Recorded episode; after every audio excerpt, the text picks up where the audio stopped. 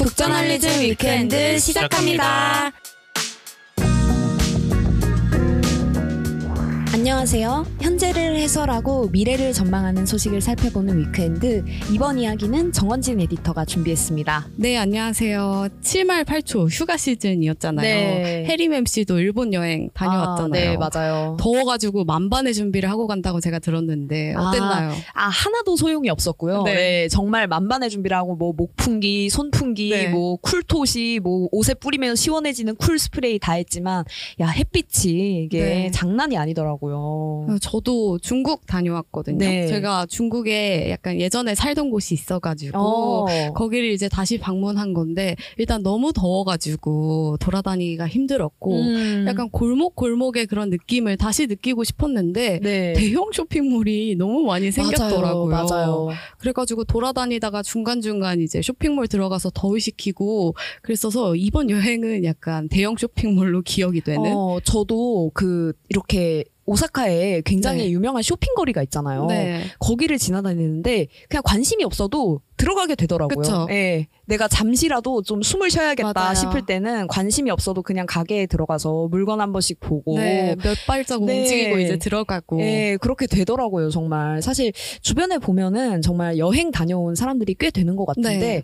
생각보다 이제 국내 여행 가신 분들은 많이 못 본 것 같아요. 네, 코로나19 종식 전이었던 지난해보다 관광 지출이 천억 원 넘게 줄었어요. 어, 네. 원래 7월에 이제 관광 지출이 늘어나잖아요. 음. 근데 올해 7월 관광 지출액이 3조 8천억 원을 기록한 5월보다 낮은 수치였습니다. 어, 어, 다들 왜 여행을 안 가는 걸까요? 이게 온라인 조사 업체 PMI 조사 결과에 따르면은 야 애초에 여름 휴가 계획이 있다고 밝힌 응답이 27%에 아, 불과했다고 네. 해요.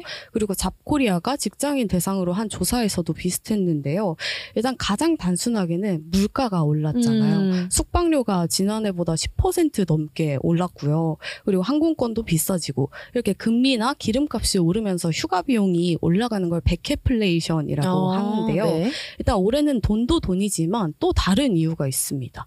바로 날씨였어요. 아, 뭐 네, 폭우나 맞아요. 폭염처럼 어. 이상 기후 때문에 날씨 불확실성이 커지면서 뭐 어렵게 휴가를 냈는데 비가 오면 너무 아쉽잖아요. 음. 그러니까 차라리 연차 안 쓰고 나중에 돈으로 받자 이런 생각들이 많은 겁니다. 네, 저도 사실 너무 더워가지고 진짜 여행 갔다 와서도 그냥 네. 집에서 하루 쉬고 저는 여행 가기 전에 아 비가 오면 어떡하지 이렇게 걱정을 했었는데 네. 네, 돌아다니면서 아 비가 제발 내렸으면 아, 좋겠다 이렇게 더워서요. 생각했어요. 네, 그게 흥미로운 통계가 있더라고요. 저희가 그 쇼핑몰 얘기했잖아요. 네, 네. 한국관광공사가 이제 검색량이 가장 많은 관광지를 정리했는데 지난해 7월에는 1위가 속초 수산시장이었어요. 오. 그리고 솔비치 삼척이나 통영 중앙시장 같이 지역 관광지가 순위에 있었는데 음. 올해 7월 순위를 보니까 1위가 스타필드 하남이었고 네, 2위가 스타필드 고양이였습니다. 네 스타필드가 신났겠네요. 네, 그리고 이제 9위에 오산오색 시장을 빼면은 거의 다 이제 수도권의 실내 시설 이었어요. 어. 6위가 이제 현대아울렛 김포였는데 음. 저도 얼마 전에 다녀왔거든요. 네, 네. 그게 이제 휴가를 가야겠다 생각을 했는데 음. 저희 어머니가 지금 갱년기셔서 아. 너무 더워하세요. 네. 그래서 저도 이제 실내 시설을 찾다 보니까 좀 즐길 거리들이 뭐가 있나 음. 하고 이제 아울렛을 가게 되더라고요. 네. 그런 상황에서 이 순위를 보니까 되게 달라 보이더라고요. 어. 아무래도 더우니까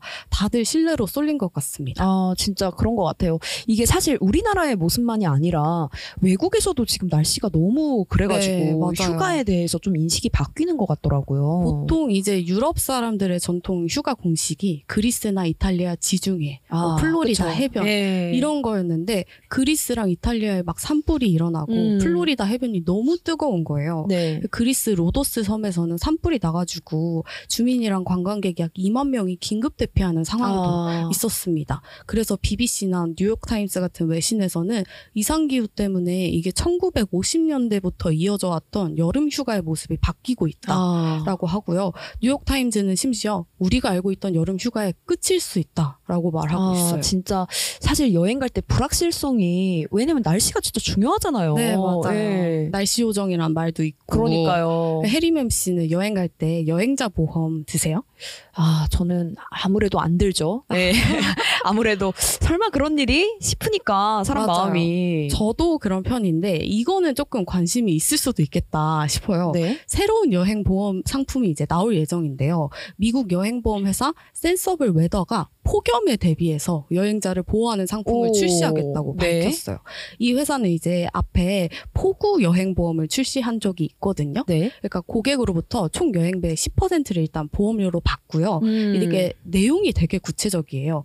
여행 중에 오전 8시에서 밤 8시 사이에 2시간 이상 비가 오면은 당일 여행비를 보험금으로 지급합니다. 어, 아, 1시간 59분까지는 안 되고, 네. 와, 이렇게 또 피해 기준을 숫자로 정해놓은 거네요. 이렇게 숫자로 정한 보험을 parametric 보험이라고 하는데 네. 최근 보험업계가 되게 주목을 하고 있어요. 보통 여행자 보험이라고 하면은 우리가 뭐 잃어버리거나 그쵸, 그쵸. 다치거나 했을 때를 음. 대비하는 거잖아요. 근데 이 상품은 이 사고에 대한 평가가 아니라 특정 지수에 도달하면은 그냥 가입자한테 보험금을 어. 주는 거예요. 이게 사실 처음에는 인도 이런 데서 폭염 보험으로 시작을 했거든요. 네. 뭐 저소득층 여성 근로자들이 일을 할 수 없을 때 그걸 음. 보전해주는. 근데 이게 여행 보험으로 번져온 거예요. 예를 들어서 여행 중에 섭씨 35도가 넘으면은 여행비의 절반을 보상하고 40도가 넘으면 100%를 보상하는 식입니다. 야, 이거 저는 무조건 받았겠는데요. 네. 네. 이게 사실 이제 경제도 그렇고 날씨도 그렇고 이제 불확실한 게 사실 표준이 됐잖아요. 그래가지고 진짜 엔데믹 이후에 여행이 좀 많이 바뀌었을 것 같아요. 네. 리뷰 문화에 대해서 또 현구 에디터가 쇼폼을 썼었잖아요. 맞습니다. 제가 그 보면서 최근에 뭐 여행에서 리뷰를 그렇게를 많이 본대요. 그게 되게 중요하고. 어. 그래가지고 왜 그런가 하고 보다가 이제 흥미로운 연구를 하나 봤어요. 이 왜 앞서서 그 원진 에디터가 돈이 없어서 휴가를 안 네. 간다고 했잖아요. 근데 Z세대는 그렇지 않다는 거예요. 음. 이 데이터 리서치 기업 Morning Consult에 따르면 이제 비교적 낮은 소득 수준에도 불구하고 Z세대가 지난 1년간 3회 이상의 여행을 다녀온 것으로 조사가 됐어요. 어. 근데 뭐 Z세대가 지금 뭐 돈이 많을 리는 없잖아요. 예. 그러니까 이제 소중히 모은 돈이죠. 지금 금리도 높고 그쵸. 그래서 이제 소비 의지는 큰데 이 신중히 모은 돈을 이제 함부로 쓸 수 없는 상황이다 보니까 다른 지출에 비해서 좀 효용이 큰 여행을 선택을 한 상황이니 어. 리뷰가 더 중요해지는 거죠. 아, 네. 실패하면 안 되니까. 그렇죠. 그래서 뭐 음. 다양한 어떤 그런 리뷰 생태계 같은 게 조성이 되고 있다. 뭐 이런 네, 내용이었습니다. 음, 그런 것 같아요. 또 요즘은 막 여행지에서 사고 소식도 조금 들리고 있잖아요. 그래서 이런 변화도 감지가 되는데 그 안전한 여행을 원하는 여행객이 느니까 음. 여행사들이 MZ 세대를 대상으로 패키지 상품을 선보이고 오, 있다는 거예요. 네. 보통 패키지라고 하면은 약간 시니어층이 가는 네, 그런 그쵸, 상품으로 그쵸. 인식을 음. 하는데 최근에는 막 여행사들이 막 쇼핑몰 가야 되고 막 옵션 있고 팁 줘야 하고 음, 막 초콜릿 음. 같은 거 팔고 그러잖아요. 네. 그런 불편을 이제 다 빼고 젊은 층을 타겟으로 한 상품을 내놓고 있습니다. 뭐 모두 시그니처라고 막 no tip, no option, no shopping 막 이렇게 내놓고 5성급 이상 호텔에서 투숙하게 하고 오. 있는데 20대, 30대 예약률이 22%라고 해요. 음. 그러니까 이렇게 젊은 층에서도 조금 확실한 여행에 대한 수요가 있는 것 같아요. 음. 에디터들은 혹시 패키지 여행 가볼 만하다고 생각하세요? 저는 사실 진짜 생각이 없었거든요. 네. 저는 패키지 여행 여행이 아니다. 네. 막 이런 어떤 곤조가 있었는데 네. 최근에 보니까 아 근데 이렇게 내가 제가 일본 여행 갈 때 그 계획 짜느라 너무 고생을 했거든요.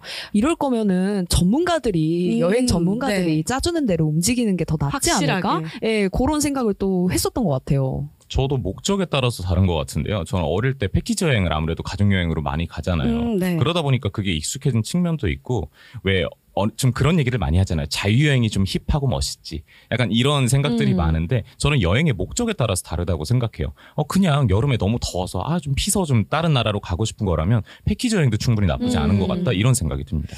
저는 약간 아직 위험을 감수하고 싶은가 봐요. 아, 제가 상해에 몇 번 갔었는데 그때 이제 가족들이랑 자유여행으로 갔을 때 어, 뭐 야경이 너무 예쁜 거예요. 네. 너무 기억에 남았었는데 제가 수학 여행으로 한번 패키지로 상해를 간 적이 에, 있거든요.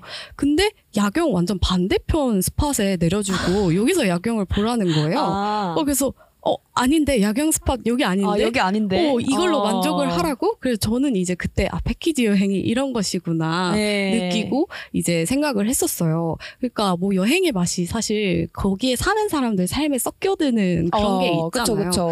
근데 사실 또 그러면서 발생하는 문제도 있고요. 네. 이걸 이제 해림 에디터가 short-form에서도 짚어주셨었잖아요. 네, 네, 따끈따끈한 explained에서 그쵸. 네, 또 그리스에 그 막 모나스티리 해변이라고 있더라고요. 네. 한국에 막 그렇게 알려진 해변은 아닌데 사진을 보니까 아, 너무 아름다운 음. 거예요. 근데 아름다운데 그 해변 그 모래사장 있잖아요. 네. 거기를 보니까 무슨 sunbed가 200개, 300개는 있는 거예요. 아 무섭겠네요. 예. 그리고 또 그늘 있는 데는 더 비싸요. sunbed를 음. 빌리려면. 그래가지고 원래는 사람들이 그냥 나무에서 이렇게 나뭇잎 깔고 돗자리 깔고 그냥 나무 옆에서 이렇게 쉴 수 있었는데 이제는 돈이 없으면은 해변에서 쉴 수가 없게 되는 거예요. 음. 사실 그리스 같은 경우에는 관광업이 굉장히 센 나라잖아요. 그쵸.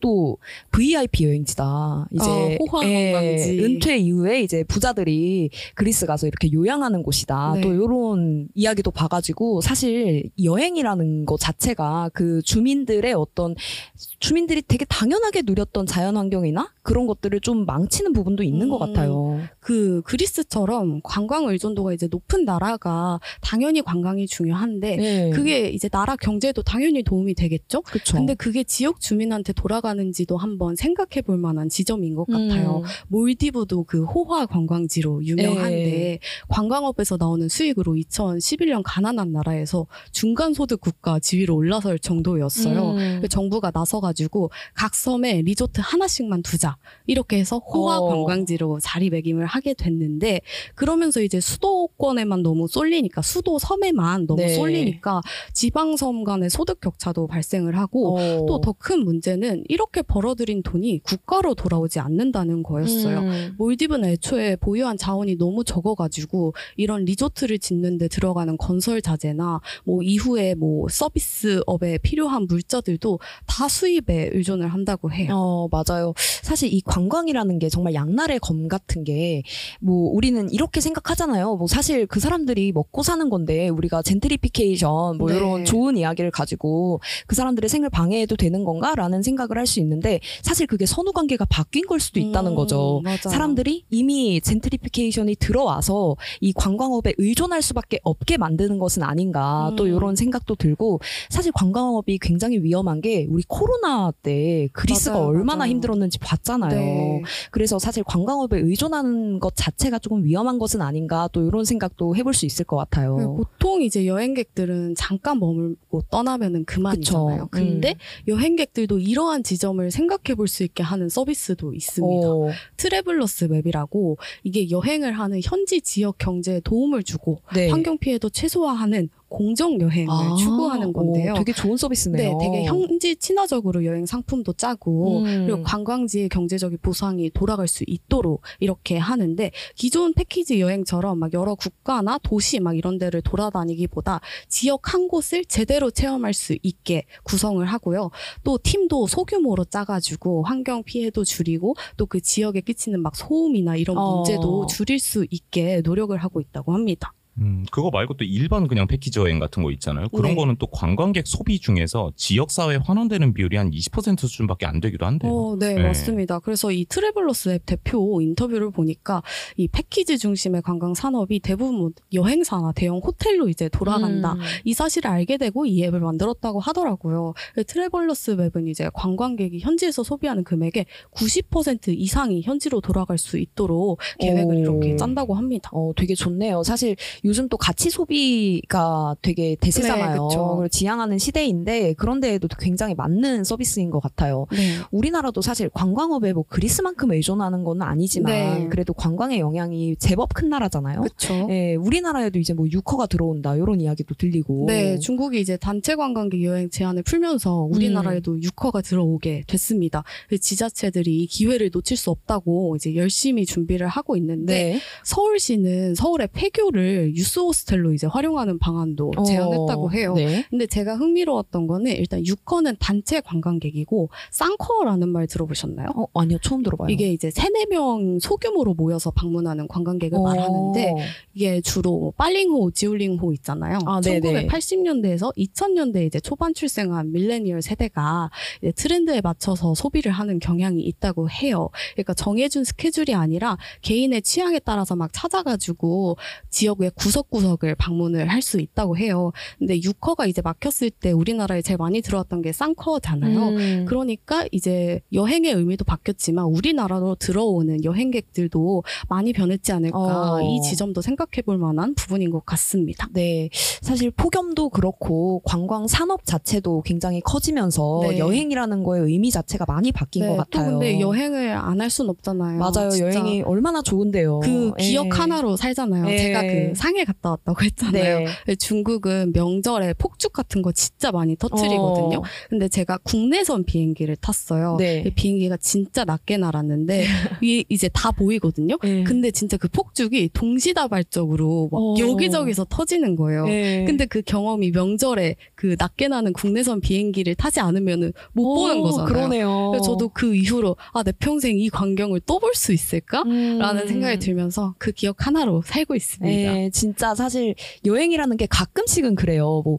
아, 되게 운명 같다? 뭐 음, 이런 맞아요. 순간들이 있잖아요. 네. 근데 그 운명 같은 순간들을 우리가 더 잘 지키고 또 즐기기 위해서 생각해야 할 지점들이 음, 굉장히 많은 것 맞습니다. 같아요. 폭염이 바꾼 여행부터 관광업이 만든 여러 문제까지 짚어봤습니다. 오늘의 weekend는 여기서 마무리할게요. 내일은 제가 준비했는데요. 제주에서 일본 후쿠시마 오염수 방류를 저지하기 위해서 헌법 소원을 냈다는 소식 준비했습니다. 해녀와 164개체의 고래가 소송에 참여했다고 하는데요. 후쿠시마 오염수와 관련한 다양한 이야기 나눠보려고 합니다. 기대해 주세요.